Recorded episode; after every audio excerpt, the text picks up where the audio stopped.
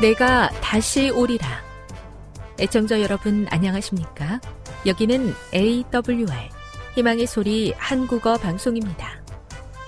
본 방송은 천국 복음을 온 세상에 전파하기 위해 제7일 안식일 예수 재림교회가 설립한 세계 방송망입니다. AWR 희망의 소리는 유럽, 라틴 아메리카, 아프리카, 러시아, 아시아의 방송망을 통해 전 세계에 복음을 전파하고 있습니다.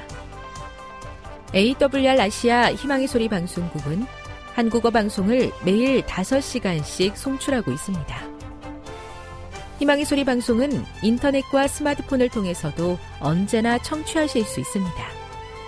들으실 수 있는 인터넷 주소는 awr.org입니다. 유튜브로는 AWR 코리아로 검색하시면 됩니다. 이 시간 희망의 소리 한국어 방송과 함께 보람있고 유익한 시간 되시기 바랍니다. 내가 다시 오리라. 여기는 AWR 희망의 소리 한국어 방송입니다. 주파수 안내입니다. 괌에서 송출하는 우리 방송은 한국표준시로 밤 11시에 9580kHz로 다음날 오전 6시에 9860kHz로 각각 1시간씩 방송하고 있습니다.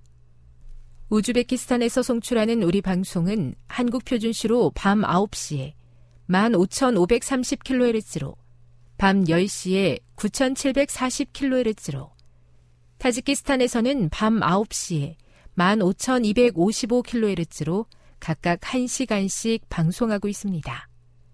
애청자 여러분의 많은 청취 바랍니다.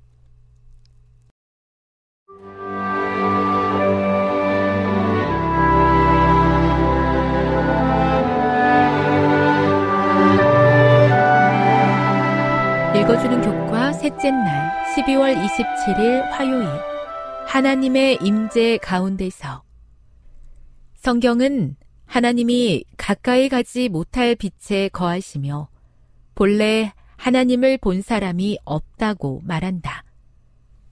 그렇다면 이것이 성도들이 하늘에서 아버지 하나님을 보지 못할 것이라는 뜻인가? 절대 아니다. 하나님을 보지 못한다는 것은 분명 타락한 이후의 인간에 대한 설명이다. 성경에는 성도들이 실제로 하늘에서 하나님을 보게 될 것이라고 설명하는 구절들이 있기 때문이다. 마태복음 5장 8절, 요한일서 3장 2절 3절, 그리고 요한계시록 22장 3절 4절을 읽어보라. 이 구절들은 하나님을 보게 되는 최고의 특권에 대해 무엇을 말해주는가? 본래 하나님을 본 사람이 없다고 말한 바로 그 사도 요한이 그의 참모습 그대로 그의 얼굴을 볼 것이라고도 기록했다. 이 구절들이 아버지 하나님을 가리키는지 아니면 그리스도를 가리키는지 논란이 될 수 있다. 그러나 그리스도께서 마음이 청결한 자는 복이 있나니 그들이 하나님을 볼 것임이요 라고 하신 말씀을 기억한다면 그런 문제는 모두 해결된다. 구원받은 자들이 그분의 성전에서 하나님을 경배하는 것은 얼마나 큰 영광이겠는가. 그중 최고의 특권은 하나님의 얼굴을 직접 보는 것이 될 것이다. 우리는 하나님의 형상을 마치 거울 속에 비친 것처럼 천연계 가운데서 또한 그분께서 인류를 취급하시는 일을 통하여 바라본다. 그러나 그때에는 사이를 가로막아 놓았던 희미한 휘장 없이 하나님을 직접 대면하여 보게 될 것이다. 우리는 그분 앞에 서서 그분의 얼굴의 영광을 직접 바라볼 것이다. 각시대 대쟁투 676, 677. 오늘 함께 살펴본 구절 중에 순결함과 하나님을 보는 것을 연결짓는 말씀이 있다는 사실을 집중하여 보라. 마음이 깨끗한 자가 하나님을 볼 것이라는 구절과 하나님을 볼 자들은 그의 깨끗하심과 같이 자기를 깨끗하게 한다는 구절은 우리가 천국에 갈 준비를 하도록 하나님께서 지금 우리 안에서 일하셔야 한다는 사실을 말해주고 있다. 비록 최종적으로 예수님의 죽음을 통해 하늘을 향한 우리의 구원이 확실해지긴 했지만 우리는 지금 이곳에서 우리의 영원한 집을 위해 준비하는 데 도움이 될 정결하게 되는 과정을 거치게 될 것이다. 정결하게 되는 과정의 핵심은 그분의 말씀에 순종하는 것이다. 교훈입니다. 구원받아 하늘에 들어가게 될 모든 성도들은 하나님을 대면하여 보게 될 것인데 그와 같은 최고의 특권을 누리기 위해 지금 우리의 마음이 정결케 되어야 한다. 묵상. 베드로전서 1장 22절을 읽어보십시오. 이 구절은 순종과 정결하게 되는 것의 관계에 대해 무엇을 보여주고 있습니까? 순종이 우리를 어떻게 정결하게 하나요? 베드로는 우리의 순종이 어떻게 나타난다고 이야기하고 있습니까? 적용. 하나님을 대면하여 보는 특권을 누리기 위해 우리의 마음이 정결케 되어야 합니다. 그대 마음에서 아직 정결케 되지 못한 것은 무엇입니까? 영감의 교훈입니다. 하나님을 대면하여 봄. 마음이 청결한 자들은 하나님이 이 세상에서 그들에게 주신 시간 동안 마치 그분이 눈앞에 계신 것처럼 생애한다. 그들은 또한 아담이 에덴 동산에서 하나님과 동행하고 이야기할 때 그랬던 것처럼 장차 불멸의 상태에서 하나님을 직접 대면하여 보게 될 것이다. 우리가 이제는 거울로 보는 것 같이 희미하나 그때에는 얼굴과 얼굴을 대하여 볼 것이요. 고린도전서 13장 12절, 산상보훈 27. 하나님의 은혜로 구원받은 자로서 그 은혜에 합당한 삶을 살고 싶습니다. 하나님의 말씀으로 바른 길을 보여주시고 그 말씀에 순종함으로 하늘에 합당한 사람으로 거듭나게 해주셔서 그곳에서 하나님을 대면하여 보는 특권을 누리게 해 주시옵소서.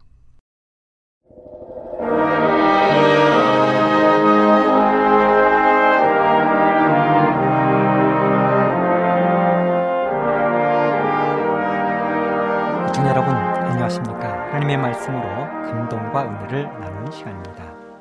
하나님의 말씀, 창세기 24장 1절로 4절의 말씀을 봉독해드리겠습니다. 아브라함이 나이 많아 늙었고 여호와께서 그의 범사에 복을 주셨더라. 아브라함이 자기 집 모든 소유를 맡은 늙은 종에 이르되 청컨대 너의 손을 내 환도뼈 밑에 넣으라. 내가 너로 하늘의 하나님 땅의 하나님이신 여호와를 가리켜 맹세하게 하노니 너는 나의 거하는 이 지방 가나안 족속의 딸 중에서 내 아들을 위하여 아내를 택하지 말고 내 고향 내 족속에게로 가서 내 아들 이삭을 위하여 아내를 택하라. 요즘 온 세상에 들리는 비극적인 소식 가운데 하나는 가정이 무너져가는 소리입니다. 부부 사이에 일어나는 수많은 갈등 그리고 이어지는 이혼의 소식들. 우리가 아침을 먹는 시간에도 점심을 먹고 있는 시간에도 저녁을 먹고 잠을 자는 시간에도 직장에 출근해서 일을 하거나 친구들과 어울려 무엇을 하는 시간에도 수많은 가정들이 이혼이나 각종 이유들을 통해서 가정이 깨어져가고 있다는 사실입니다. 우리 북한 동포들이나 해외의 동포 여러분들은 이런 상황을 이해하기 어려우실지 몰라도 지금 우리 대한민국 사회는 심각한 이혼과 가정 파괴의 몸살을 앓고 있습니다. 이혼의 이유도 수없이 많습니다. 성격 차이, 자라온 환경의 차이, 남편이나 부인의 외도, 경제 문제, 자녀 문제, 가족 간의 불화 등 이루 말할 수 없습니다. 얼마 전 대법원이 발표한 2013년 사법연감에 따르면 2012년에 결혼한 대한민국의 부부는 33만 쌍이었습니다. 행복의 꿈을 안고 33만 쌍이 새 가정으로 탄생하고 출발한 것입니다. 그들 모두는 행복을 꿈꾸었을 것입니다. 이 땅의 어떤 가정보다도 행복하리라 다짐을 했을 것입니다. 그런데 그 33만 쌍의 가정 중에 11만 쌍이 이혼의 길을 걸었다는 놀라운 사실입니다. 세 가정 중 한 가정이 깨어진 것입니다. 그리고 더욱 놀라운 것 중에 하나는 결혼한 지 20년이 넘은 부부들이 이혼하는 그 일명 황혼 이혼이 급증하고 있다는 사실입니다. 올해 대법원의 펴낸 연감의 통계에 의하면 2013년 한 해 동안 황혼 이혼한 부부가 자그마치 3만여 쌍이었다는 것입니다. 그 숫자는 우리나라 전체 이혼 건수의 25%에 해당합니다. 한 연구소에서 재미있는 조사를 했는데 질문이 이렇습니다. 당신이 다시 태어나면 지금 살고 있는 배우자와 다시 결혼하겠습니까? 그랬더니 남자의 45%는 그렇다고 대답을 했습니다. 하지만 여자는 19%만이 그렇게 하겠다고 대답을 했습니다. 그래서 우스갯소리로 남자들이 인생의 후반을 행복하게 보내려면 첫째는 와이프가 있어야 하고, 둘째는 부인이 있어야 하고, 셋째는 만루가 있어야 하며, 넷째는 안사람, 다섯째는 집사람이 있어야 행복하다는 이야기도 있습니다. 이러한 모든 이야기들은 우리를 슬프게 합니다. 왜 그렇습니까? 이유는 가장 행복해야 할 가정이 끼어지는 소리들이기 때문에 그렇습니다. 행복해야 할 부부 관계가 끼어지는 소리이기 때문에 그렇습니다. 이미 대한민국의 이혼율은 전 세계적으로 1, 2위를 다투고 있습니다. 최근에는 이혼율이 낮아졌다는 희망적인 소식이 있는데 그것도 잘못되었다는 것입니다. 알고 보니 이제는 결혼도 안 하고 동거만 하다가 마음에 안 맞으면 그날부로 돌아선다는 것입니다. 그래서 결혼 신고도 안 했으니 이혼 서류도 필요 없는 것입니다. 세상이 왜 이렇게 되었습니까? 행복해야 할 부부 관계가, 행복해야 될 가정이 왜 이렇게 되었습니까? 그 이유는 결혼 제도를 처음 있게 한 하나님의 뜻을 사람들이 따르지 않기 때문에 그렇습니다. 결혼의 첫 출발은 성경 창세기 2장의 에덴 동산으로 거슬러 올라갑니다. 창세기 2장 18절, 여호와 하나님이 가라사대 사람의 독차하는 것이 좋지 못하니 내가 그를 위하여 돕는 배필을 지으리라 하시니라. 그렇습니다. 사람의 결혼 제도는 하나님께서 시작하신 제도입니다. 사람의 행복을 위하여 하나님께서 시작하신 것입니다. 하나님 보시기에 독처하는 것, 곧 혼자 사는 것이 좋지 않아 보였습니다. 하나님이 왜 혼자 사는 것, 독처하는 것을 싫어하셨을까요? 그렇습니다. 하나님은 사랑이시기 때문에 그렇습니다. 사람은 사랑할 대상을 찾습니다. 사랑해 주는 사람이 없는 것도 문제이지만 사랑할 대상이 없는 것도 문제입니다. 사랑하는 사람이 있어도 상대가 사랑을 받아주지 않으면 그 사랑이 갈 곳이 없습니다.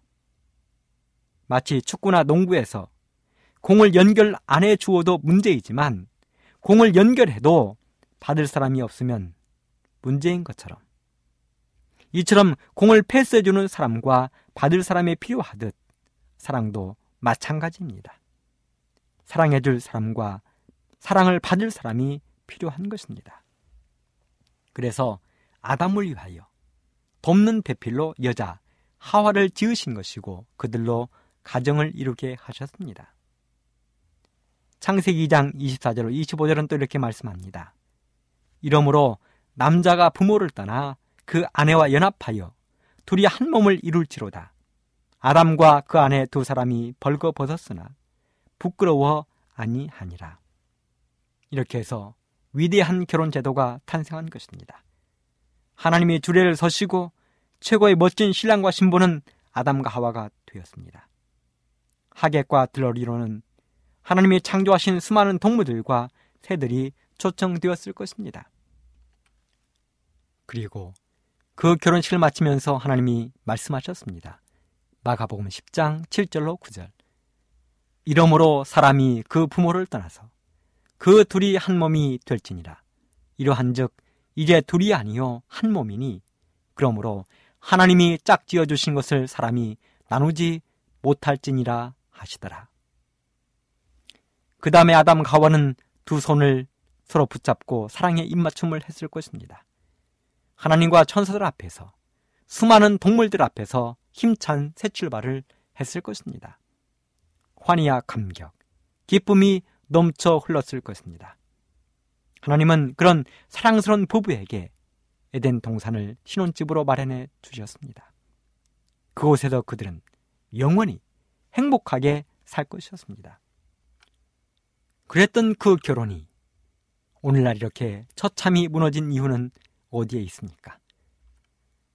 사랑을 노래하고 행복을 만들어가야 할 부부들이 이혼을 밥 먹듯 하는 이유가 어디에 있습니까?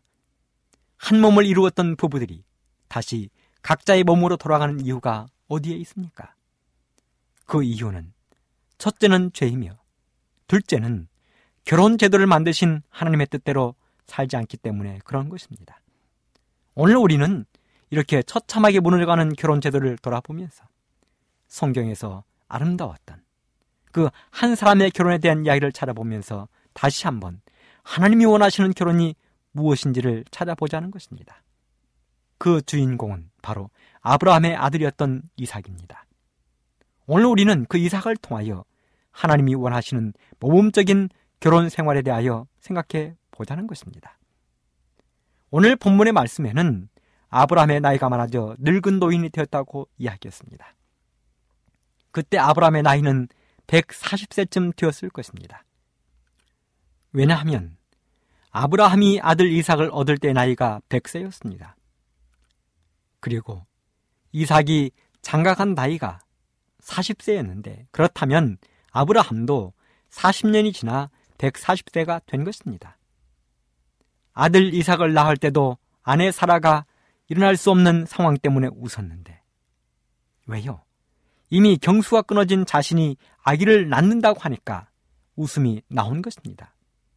지금은 아브라함이 할아버지가 되어도 한참 할아버지가 된 것입니다. 그리고 이미 아내 사라도 13년 전인 121세에 죽어 장사를 지냈습니다. 그래서 아브라함도 자기의 인생이 오래 남지 않았음을 알고 자신의 마지막 사명이라 할 수 있는 아들 이삭을 결혼시켜야 되겠다고 생각했습니다. 그리고는 하나님의 약속을 확인해야 할 의무도 아직 남아 있었습니다. 하나님은 아브라함이 자신의 고향 갈대 우르를 나올 때 약속했습니다. 너의 후손은 바다의 모래알처럼 하늘의 별처럼 많겠다고 약속하셨습니다. 그런데 그 약속을 한 지 벌써 65년이 흘렀지만 자신의 후손은 여전히 이삭 하나뿐이었습니다. 그래서 자신의 뒤를 이어 선택된 하나님의 백성으로서 율법을 소화할 그 아들 이삭을 결혼시키기로 결심을 한 것입니다. 이삭의 나이는 이미 혼기가 꽉 찬 40세가 되었습니다. 아브라함은 그런 아들 이삭에게 사랑하는 아내를 찾아 주어야 했습니다. 그런데 아브라함에게는 아들 이삭의 결혼에 관하여 의논해야 될 아내가 있지 않았습니다. 그 무엇보다도 중요한 아들의 결혼식을 아내 없이 치르게 된 것입니다. 이 방송을 진행하는 저도 두 아들이 있는데 모두 20살이 훌쩍 넘었습니다. 몇 년 후면 결혼을 해야 될 텐데 만일 제 아내 없이 혼자 해야 한다면 기분이 어떻겠습니까? 생각도 할 수 없는 일입니다. 어찌 보면 자녀들에게는 아버지보다 어머니가 더 가깝고 살아온 것 아니겠습니까? 아버지보다는 어머니에게 더 기대는 것이 우리 자녀들의 본능 아니겠습니까? 그런데 지금 결혼을 앞둔 이삭에게 어머니가 있지 않는 것입니다. 아브라함에게는 아들의 결혼을 위해서 의논할 아내가 없는 것입니다. 무엇보다도 신중에 신중을 기해할 며느리를 선택하는 일에 아내의 빈자리는 너무도 컸을 것입니다. 그래서 아브라함은 자신의 종들 가운데에서 경건하고 경험이 많으며 판단력이 건실할 뿐 아니라 오랫동안 자신의 곁을 지킨 늙은 종 엘리에셀에게 그 임무를 맡기기로 결심했습니다. 그리고 늙은 종을 불러 환도뼈의 약속을 받았습니다. 아브라함은 늙은 종 엘리에셀에게 손을 자신의 환도뼈에 넣으라고 이야기했습니다. 환도뼈에 대한 해석은 분분합니다. 어떤 사람은 허리 아래, 어떤 사람은 대퇴골, 어떤 사람은 넓적다리 사이, 어떤 사람은 남자의 생식기 부분이라고 이야기합니다. 아브라함이 아들 이삭의 결혼을 위해 늙은 종 엘리에셀의 충성맹세를 위하여 환도뼈 아래에 손을 넣었습니다. 야곱은 하나님과 얍복강에서 씨름하다가 환도뼈를 다쳤습니다. 야곱은 자신의 죽음이 임박했을 때 아들 요셉에게 환도뼈 아래에 손을 넣으라고 요구했습니다. 이런 환도뼈의 약속은 충성을 맹세하는 약속이었습니다. 그래서 아브라함은 자신의 늙은 종에게 아들 이삭의 결혼을 완전히 위임하는 충성맹세 곧 환도뼈의 약속을 시킨 것입니다. 이런 아브라함의 간절한 소망과 부탁을 받고 이삭의 희망을 안고 엘리에셀이 길을 떠났습니다. 창세기 24장은 1절부터 67절까지 전체가 이삭의 결혼에 대한 이야기입니다. 그 창세기 24장의 이야기를 정리하자면 대충 이렇습니다. 아브라함의 종 엘리에셀은 아브라함에게 이삭의 결혼을 위임받아 먼 길을 떠났습니다. 당시 아브라함이 살던 곳은 예루살렘에서도 남쪽으로 약 25km쯤 떨어진 헤브론이었습니다. 그런데 아브라함이 아들 이삭의 신부감을 찾아오라고 보낸 아브라함의 고향은 갈대아 우르였습니다. 갈대아 우르는 지금의 이라크 남부지역입니다. 그 먼 길을, 적어도 2천리 길 정도 되는 그 먼 길을 한 달 이상을 가야 하는 먼 거리였습니다. 그 거리를 아브라함의 고향으로 이삭의 신부감을 찾기 위해 엘리에셀이 길을 떠난 것입니다. 그렇게 긴 시간을 여행하여 드디어 엘리에셀이 갈대아 우르에 도착을 했습니다. 그곳에 그는 후일 이삭의 아내가 된 리브가를 우물 곁에서 만났습니다. 그리고 엘리에셀은 아브라함의 조카이자 리브가의 아버지인 부두엘을 찾아가 결혼을 허락받게 되었습니다. 그렇게 해서 마침내 이삭은 리브가라는 아름다운 여인을 아내로 맞아들이게 되는 것이지요. 이런 이삭의 결혼에 대하여 이혼의 신 부조와 선지자에서는 이렇게 표현하고 있습니다. 이삭은 그를 통하여 세계가 축복을 받게 될 약속의 후사가 되는 큰 영광을 하나님께로부터 받았다. 그러나 그는 40세가 되었을 때 자기를 위하여 아내를 택하는 일을 경험 많고 하나님을 경외하는 종에게 명하는 아버지의 판단에 순응하였다. 그 결혼의 결과는 성경에 표현된 대로 부드럽고 아름다운 가정적 행복으로 나타나 있다.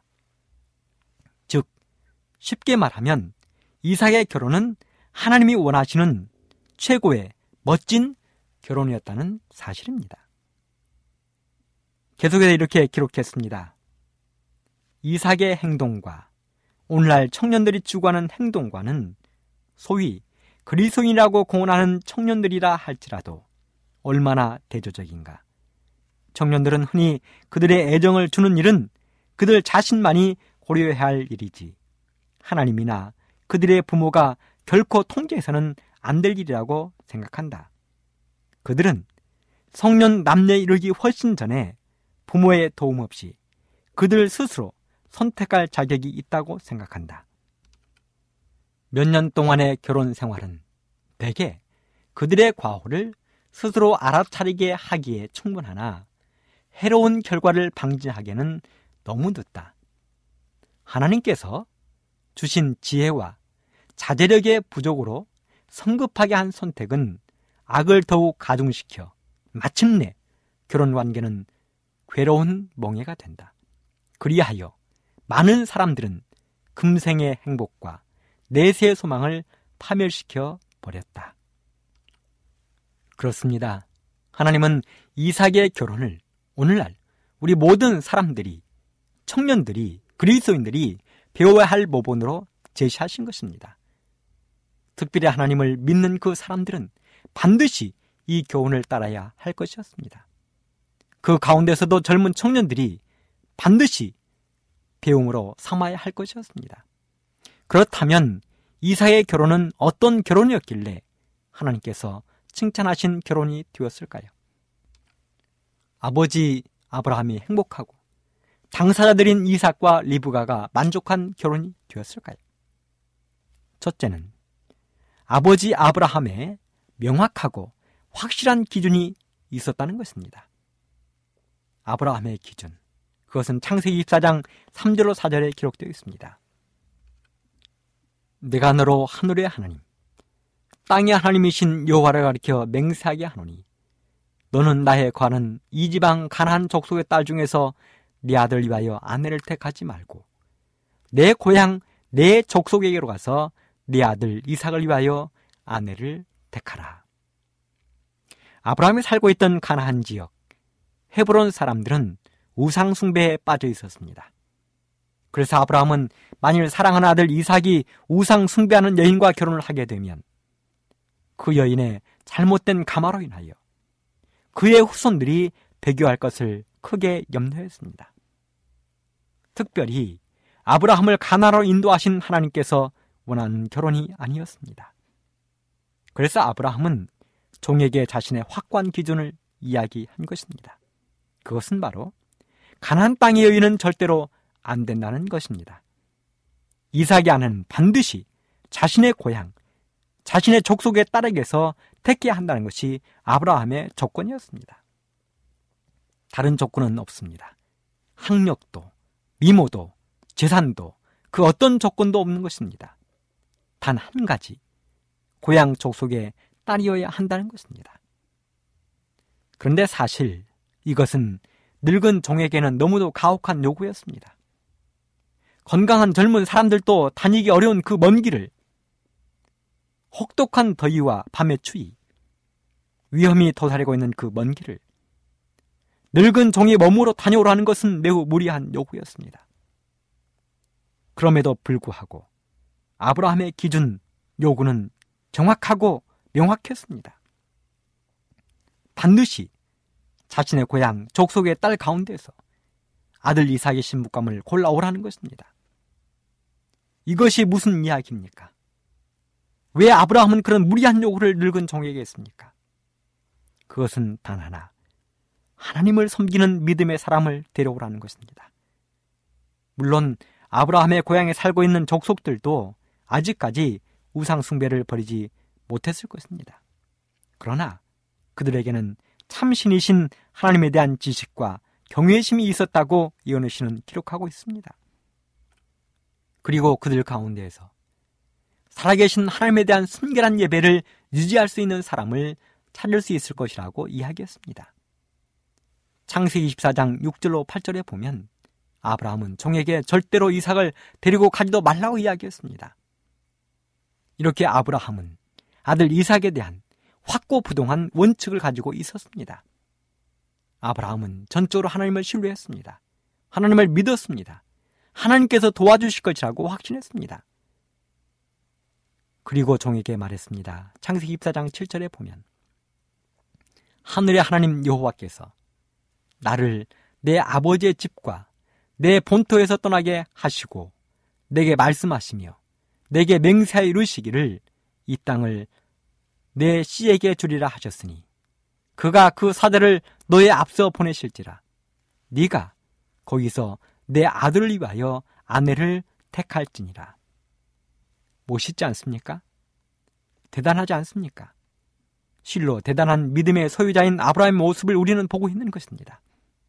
이런 아버지 아브라함의 확고부동한 믿음이 이런 멋진 이삭의 결혼을 만들었다는 것입니다. 둘째는 아들 이삭의 아버지에 대한 믿음과 순종이었습니다. 일반적으로 고대에는 결혼 약속이 부모에 의하여 이루어진 것이 사실입니다. 특별히 하나님을 믿는 사람들은 더욱더 그리했습니다. 아무도 그들이 사랑할 수 없는 사람과 결혼하는 것을 강요할 수는 없었지만 대부분의 청년들은 하나님을 사랑하고 경외하는 부모의 판단과 지도를 따랐습니다.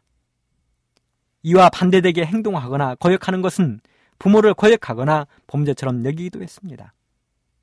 그럼에도 불구하고 부모들의 지도를 따르지 않고 자기 마음대로 선택한 사람들이 있었다는 사실이죠. 사사기서에 나오는 사사 삼손이 그 대표적인 사람입니다. 삼손은 부모들의 지도와 염려를 무시했습니다.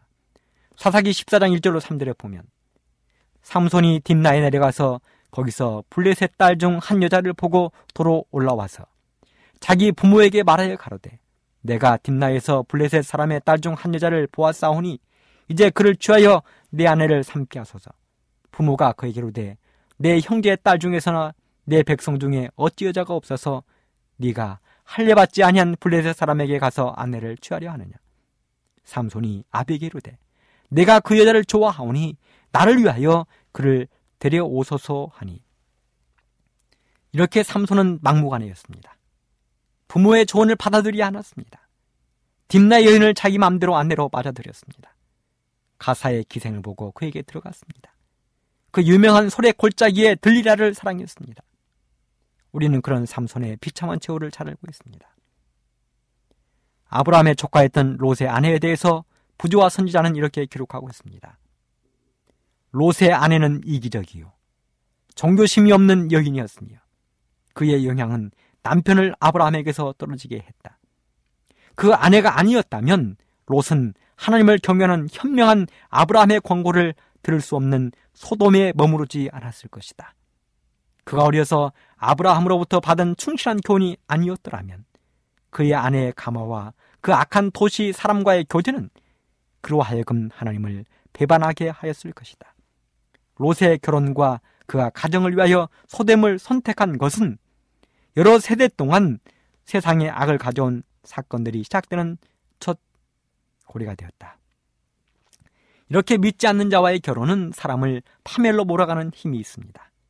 그런 면에 있어서 이삭은 아버지 아브라함의 지도를 충실히 따랐기에 사랑스러운 리브가를 아내로 맞이할 수 있었다는 사실입니다. 셋째는 이삭의 이런 아름다운 결혼 뒤에는 기도가 있었다는 사실입니다. 아브라함의 늙은 종은 아브라함의 임을 받자마자 지체하지 않고 출발했습니다. 자신과 일행들 그리고 돌아올 때 신부 일행이 쓸 약대 10피를 준비했습니다. 신부와 그의 가족들, 친구들에게 줄 선물도 넉넉히 준비했습니다. 그는 그렇게 다메섹을 거쳐 자신의 주인 아브라함의 고향 갈대아 우르에 도착을 했습니다. 사실 그도 막막했을 것입니다. 막상 주인의 명령으로 이곳에 오기는 했지만 어디서부터 숙제를 해야 할지 막막했을 것입니다. 그래서 그가 택한 방법이 바로 기도입니다.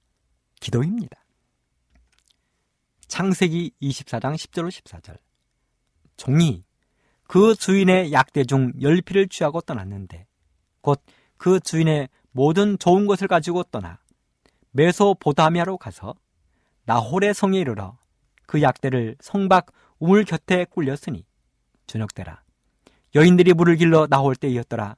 그가 가로되 우리 주인 아브라함의 하나님 여호와여 원컨대 오늘날 나로 순적히 만나게 하사 나의 주인 아브라함에게 은혜를 베푸시옵소서. 성중 사람의 딸들이 물길로 나오게 싸우니 내가 우물 곁에 섰다가 한 소녀에게 이르기를 정컨대 너는 물 항아리를 기울여 나로 마시게 하라 하리니 그의 대답이 마시라 내가 당신의 약대에게도 마시우리라 하면 그는 주께서 주의 종 이삭을 위하여 정하신 자라 이로 인하여 주께서 나의 주인에게 은혜 베푸심을 내가 알겠나이다. 그렇습니다. 아브라함의 종은 막막한 가운데서 기도했습니다. 그는 그 막막한 상황에서 주인 아브라함의 말을 기억했습니다. 이혼의 시대에 보면 엘리에셀은 명확한 지도를 위하여 열심히 기도했다고 기록했습니다.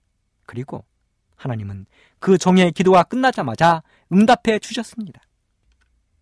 때마침 우물가에 물을 길러 나온 처녀들 중에서 종의 눈길을 유난히 끄는 한 처녀, 아름답고 예모 있어 보이는 처녀. 그 처녀를 하나님은 인도하시고 마침내 이삭의 아내 리브가를 만나게 해주셨습니다. 멋진 기도에 멋진 응답이었습니다. 마지막으로 네 번째, 이삭의 아내가 된 리브가의 믿음 있는 선택입니다. 이렇게 아브라함의 종을 만난 리브가는 일체 망설임도 없이 아브라함의 종을 따라 나섰습니다. 다음날 당장 따라 나섰습니다. 아버지와 어머니, 오빠가 열흘만 있다 가도록 요청을 해도 리브가는 망설이지 않았습니다. 생각해 보십시오.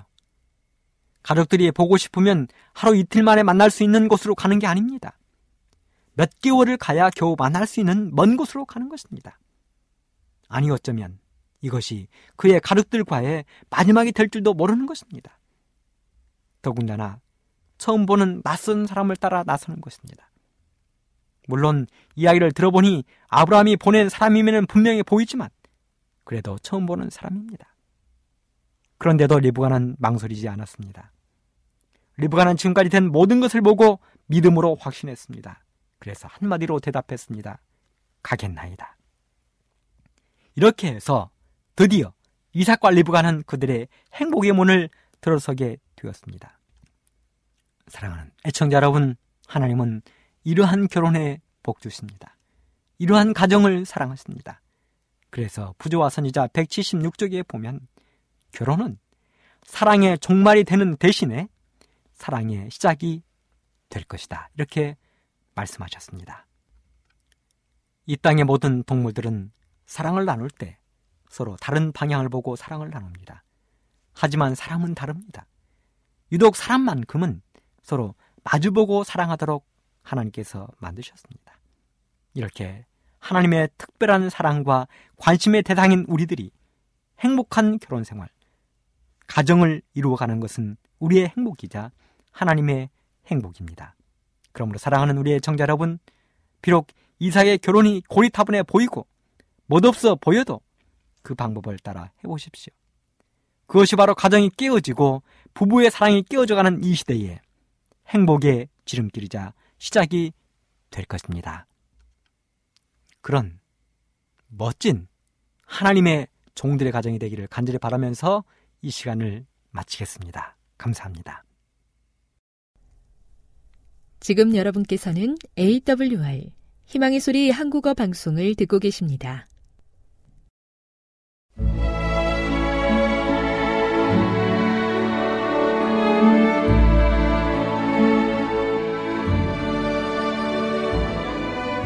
애청자 여러분 안녕하십니까? 명상의 오솔길의 유병숙입니다. 이 시간은 교회를 사랑하시고 돌보시는 하나님의 놀라운 능력의 말씀이 담긴 Ellen G. 화이트 교회 증언 1권을 함께 명상해 보겠습니다. 모본의 힘. 세상에서 분리되도록 고대 이스라엘에게 내린 동일한 명령이 오늘날 하나님의 백성들에게 내리고 있다. 교회의 위대한 머리는 바뀌지 않았다. 이 마지막 날의 그리스도인의 경험은 고대 이스라엘의 여행과 매우 유사하다. 고린도전서 10장을 읽되 특별히 6절에서 15절까지 읽어보라. 그런 일은 우리의 거울이 되어 우리로 하여금 저희가 악을 즐겨한 것 같이 즐겨하는 자가 되지 않게 하려 함이니 저희 중에 어떤 이들과 같이 너희는 우상 숭배하는 자가 되지 말라. 기록된 바 백성이 앉아서 먹고 마시며 일어나서 뛰논다 함과 같으니라. 저희 중에 어떤 이들이 주를 시험하다가 뱀에게 멸망하였나니 우리는 저희와 같이 시험하지 말자. 저희 중에 어떤 이들이 원망하다가 멸망시키는 자에게 멸망하였나니 너희는 저희와 같이 원망하지 말라. 저희에게 당한 일이 거울이 되고 또한 말세를 만난 우리의 경계로 기록하였느니라. 그런즉 선줄로 생각하는 자는 넘어질까 조심하라. 사람이 감당할 시험 밖에는 너희에게 당한 것이 없나니 오직 하나님은 미쁘사 너희가 감당치 못할 시험당함을 허락지 아니하시고 시험당할 즈음에 또한 피할 길을 내사 너희로 능히 감당하게 하시느니라. 그런즉 내 사랑하는 자들아 우상 숭배하는 일을 피하라. 나는 지혜 있는 자들에게 말함과 같이 하노니 너희는 내 이르는 말을 스스로 판단하라. 보라, 아버지께서 어떠한 사랑을 우리에게 주사 하나님의 자녀라 일컬음을 얻게 하셨는고 우리가 그러하도다. 그러므로 세상이 우리를 알지 못함은 그를 알지 못함이니라. 이 세상이나 세상에 있는 것들을 사랑치 말라. 누구든지 세상을 사랑하면 아버지의 사랑이 그 속에 있지 아니하니 이는 세상에 있는 모든 것이 육신의 정욕과 안목의 정욕과 이생의 자랑이니 다 아버지께로 쫓아온 것이 아니요 세상으로 쫓아온 것이라. 이 세상도 그 정욕도 지나가되 오직 하나님의 뜻을 행하는 이는 영원히 거하느니라. 만일 저희가 우리 주 대신 구주 예수 그리스도를 알므로 세상의 더러움을 피한 후에 다시 그 중에 얽매이고 치면 그 나중 형편이 처음보다 더 심하리니 가늠하는 여자들이여 세상과 벗된 것이 하나님의 원수임을 알지 못하느뇨. 그런즉 누구든지 세상과 벗이 되고자 하는 자는 스스로 하나님과 원수되게 하는 것이니라. 하나님 아버지 앞에서 정결하고 더러움이 없는 경건은 곧 고아와 과부를 그 환난 중에 돌아보고 또 자기를 지켜 새 속에 물들지 아니하는 이것이니라. 우리를 양육하시되 경건치 않은 것과 이 세상 정욕을 다 버리고 근신함과 의로움과 경건함으로 이 세상에 살고 너희는 이 세대를 본받지 말고 오직 마음을 새롭게 함으로 변화를 받아 하나님의 선하시고 기뻐하시고 온전하신 뜻이 무엇인지 분별하도록 하라. 내가 아버지의 말씀을 저희에게 주었사오매 세상이 저희를 미워하였사오니 이는 내가 세상에 속하지 아니함같이 저희도 세상에 속하지 아니함을 인함이니이다. 내가 비옵는 것은 저희를 세상에서 데려가시기를 위함이 아니요 오직 악에 빠지지 않게 보존하시기를 위함이니이다. 저희를 진리로 거룩하게 하옵소서. 아버지의 말씀은 진리니이다.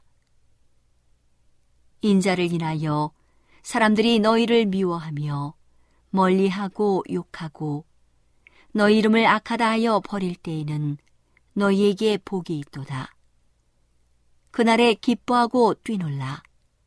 하늘에서 너희 상이 큼이라. 저희 조상들이 선지자들에게 이와 같이 하였느니라.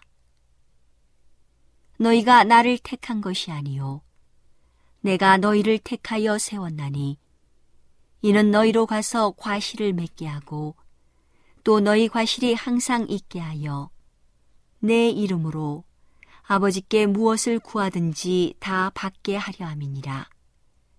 내가 이것을 너희에게 명함은 너희로 서로 사랑하게 하려 함이로라. 세상이 너희를 미워하면 너희보다 먼저 나를 미워한 줄을 알라. 너희가 세상에 속하였으면 세상이 자기의 것을 사랑할 터이나 너희는 세상에 속한 자가 아니요 도리어 세상에서 나의 택함을 입은 자인고로 세상이 너희를 미워하느니라. 자녀들아 너희는 하나님께 속하였고 또 저희를 이기었나니 이는 너희 안에 계신 이가 세상에 있는 이보다 크심이라.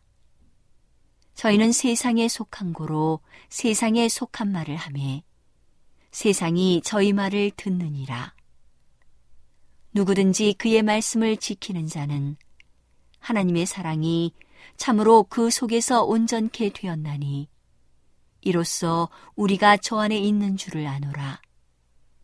저 안에 거한다 하는 자는 그의 행하시는 대로 자기도 행할지니라.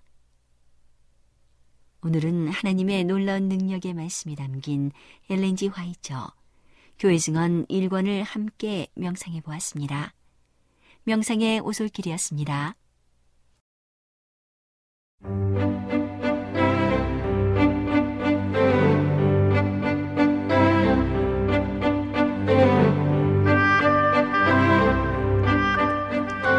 여러분 안녕하세요.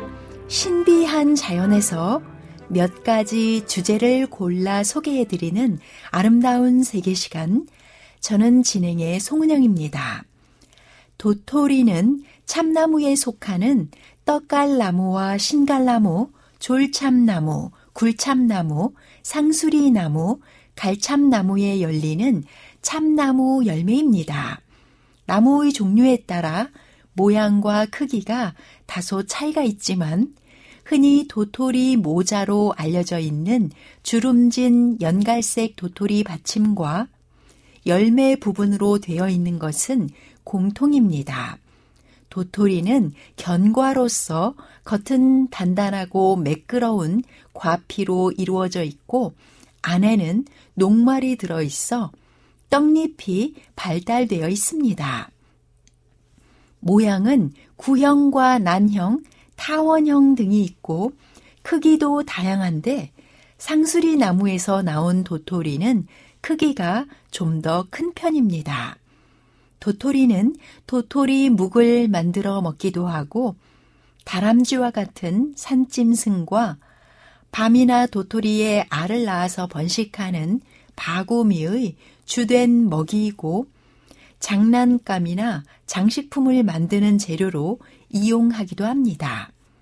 도토리는 쓴맛과 떫은 맛이 나는 탄닌이 함유되어 있어 그대로 먹을 수는 없고 토기에 도토리와 물을 채워 넣어 탄닌 성분을 제거하고 가루로 만들어 딱딱한 빵을 만들어 먹곤 했습니다. 도토리 가루를 물에 개어 반죽한 덩어리를 토기 안에 붙여 불로 굽는 방식이었습니다. 남한에서는 보통 도토리 묵을 만들어 먹고 북한에서는 도토리로 된장과 떡을 만들기도 합니다.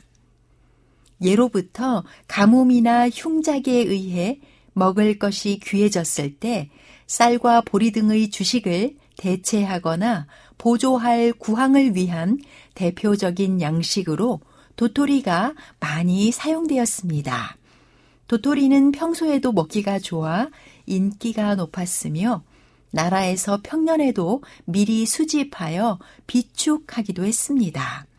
본초 강목에는 흉년에는 산 사람들이 밥을 해먹거나 찌어서 가루로 먹었으며 풍년에는 돼지에게 주었다고 기록하고 있으며 잘 익은 도토리의 경우 보관을 효과적으로 하면 수십 년이 지나도 사용할 수 있었다고 합니다. 신선한 도토리는 2주 넘게 놓아두면 벌레가 생기기 쉬우므로 보통 껍질을 벗겨 말려서 보관합니다. 나무 절구와 맷돌을 이용하여 겉껍질을 벗기고 햇볕에 말린 다음 키를 이용하여 바람에 껍질을 날려서 분리합니다. 2주 이상 햇볕에 잘 말리면 원래 양의 3분의 1 정도가 되고 무게는 반이 됩니다. 이 도토리를 맷돌로 갈아서 물에 담그어 쓴맛을 없애고 앙금을 내고 그 앙금을 말려 녹말 가루를 얻을 수 있습니다. 녹말 가루와 함께 밀가루로 반죽해서 국수와 수제비, 부침을 해먹을 수도 있습니다. 아니면 물에 풀어 풀을 쑤듯이 끓이다가 끈적하게 엉기면 그릇에 담고 이를 식혀두면 묵이 됩니다. 도토리로 만든 음식은 소화가 잘 되며 설사를 그치게 하고 뼈를 튼튼하게 하며 살을 빼기에도 좋습니다. 지혈작용을 하기도 하고 몸 안에 쌓이는 중금속을 제거한다고 알려져 있으며 칼로리는 낮고 탄수화물과 수분 함량이 많아 다이어트 식품 또는 대체 식품으로 자주 쓰입니다. 하지만 도토리는 탄닌 성분이 많기 때문에 많이 먹으면 변비가 생길 수 있으며 빈혈에도 좋지 않습니다. 신선한 도토리 열매에는 대략 단백질 3%와 탄수화물 40%, 유지 5.5%, 탄닌 10에서 20%가 함유되어 있습니다. 동의보감에서는 도토리가 성질이 따뜻하고 맛은 쓰고 떫으며 독이 없다고 했으며 설사와 이지를 낫게 하고 장과 위를 든든하게 하여 몸에 살을 오르게 한다 하였습니다. 도토리를 작물로 재배하면 다량 수확할 수 있다는 장점이 있습니다. 하지만 성장 속도가 지나치게 느리고 수확기에는 다람쥐와 경쟁해야 하며 떫은 맛과 쓴맛이 나지 않도록 개량하기 어려우므로 작물화시키기에는 쉽지 않은 점이 있습니다. 도토리를 좋아하는 동물로는 다람쥐가 유명하지만 사실 다람쥐는 도토리를 그다지 좋아하지는 않습니다. 도토리가 야생 다람쥐의 주식인 것은 맞지만 워낙 많이 널려 있어 많이 먹을 뿐입니다.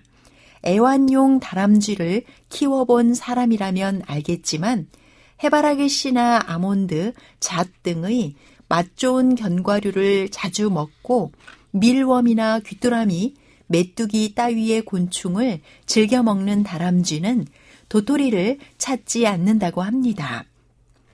다람쥐는 도토리를 널리 퍼뜨리는 역할을 합니다. 실제로 도토리를 좋아하는 동물은 다름 아닌 돼지로 도토리라는 단어의 어원도 돼지의 옛말 돛에서 따온 단어입니다. 15세기에 쓰여진 두시 연애에는 도토리를 도토밤 혹은 도톨왕으로 적었고 더 이전에 쓰인 향약 집성방에는 도토리를 저의 율, 즉 돼지의 밤이라고 기록했습니다. 도토리는 도틸밤, 즉 돼지가 먹는 밤이란 뜻으로 나온 단어인데 도토밤으로 바뀌고 도톨밤이 되었다가 돼지와 돛간의 유연성을 상실하여 도톨의 명사형 전미사 이가부터 도토리가 만들어지면서 도톨밤에 대치되어 현대 한국어에 남아 있습니다. 중세부터 유럽의 농부들은 도토리를 많이 따서 돼지들에게 먹이고 그 돼지고기를 소금에 절이거나 훈제하여 겨울에 먹을 양식으로 썼는데 이 전통이 이어져 지금도 유럽과 미국에서는 가축 사료용으로 도토리를 많이 사용하고 있습니다. 그 밖에 야생 동물들도 도토리가 주식인 경우가 많은데 곰의 주식 중에도 도토리가 있습니다. 또한 의외로 호랑이도 먹이를 먹고 난 후 소화를 위해 도토리 몇 알을 먹는다고 합니다. 어치나 원앙 같은 새들도 도토리를 좋아합니다. 특히 어치나 산갈까마귀는 겨울에 먹으려고 도토리를 숨겨놓는데 다람쥐와는 달리 기억력이 아주 좋아서 숨긴 위치를 다 기억하여 빼먹기 때문에 도토리 나무 확산에는 크게 기여하지 않습니다. 농약을 덜 친 도토리는 여느 견과류와 마찬가지로 벌레들의 모임터가 됩니다. 벌초라도 갔다가 도토리를 발견했다고 하면 좋다고 주워가기 이전에 껍질부터 깨끗하게 닦고 유심히 살펴보는 것이 좋습니다. 만약 바늘 구멍만한 구멍이라도 뚫렸다면 그 안에는 이미 입주한 벌레가 있는 것입니다. 얼핏 보면 구더기처럼 생긴 이 벌레는 도토리 거위벌레 혹은 도토리 밤 바구미의 유충인데 바늘 구멍 같은 구멍은 바로 이 벌레가 모기처럼 산란관을 찔러 넣은 흔적입니다. 산에 있는 도토리는 함부로 가져오면 안 되는데 그 이유는 겨울철에 동물들에게 귀중한 식량이 되기 때문입니다. 룻기 2장 2절에는 모압 여인 룻이 나오미에게 이르되 원하건대 내가 밭으로 가서 내가 누구에게 은혜를 입으면 그를 따라서 이삭을 줍겠나이다 하니 나오미가 그에게 이르되 내 딸아 갈지어다 라고 기록합니다. 이방 며느리 룻은 하나님의 은혜를 구하며 가난한 자를 위해 떨어진 이삭을 주우러 나갔다가 그를 구원할 보아스를 만나게 됩니다. 가난한 사람들을 살펴주실 뿐만 아니라 겨울철에 나는 동물들을 위한 양식도 남겨두시는 분이 바로 우리 하나님이심에 감사를 드립니다. 지금까지 아름다운 세계였습니다. 안녕히 계십시오.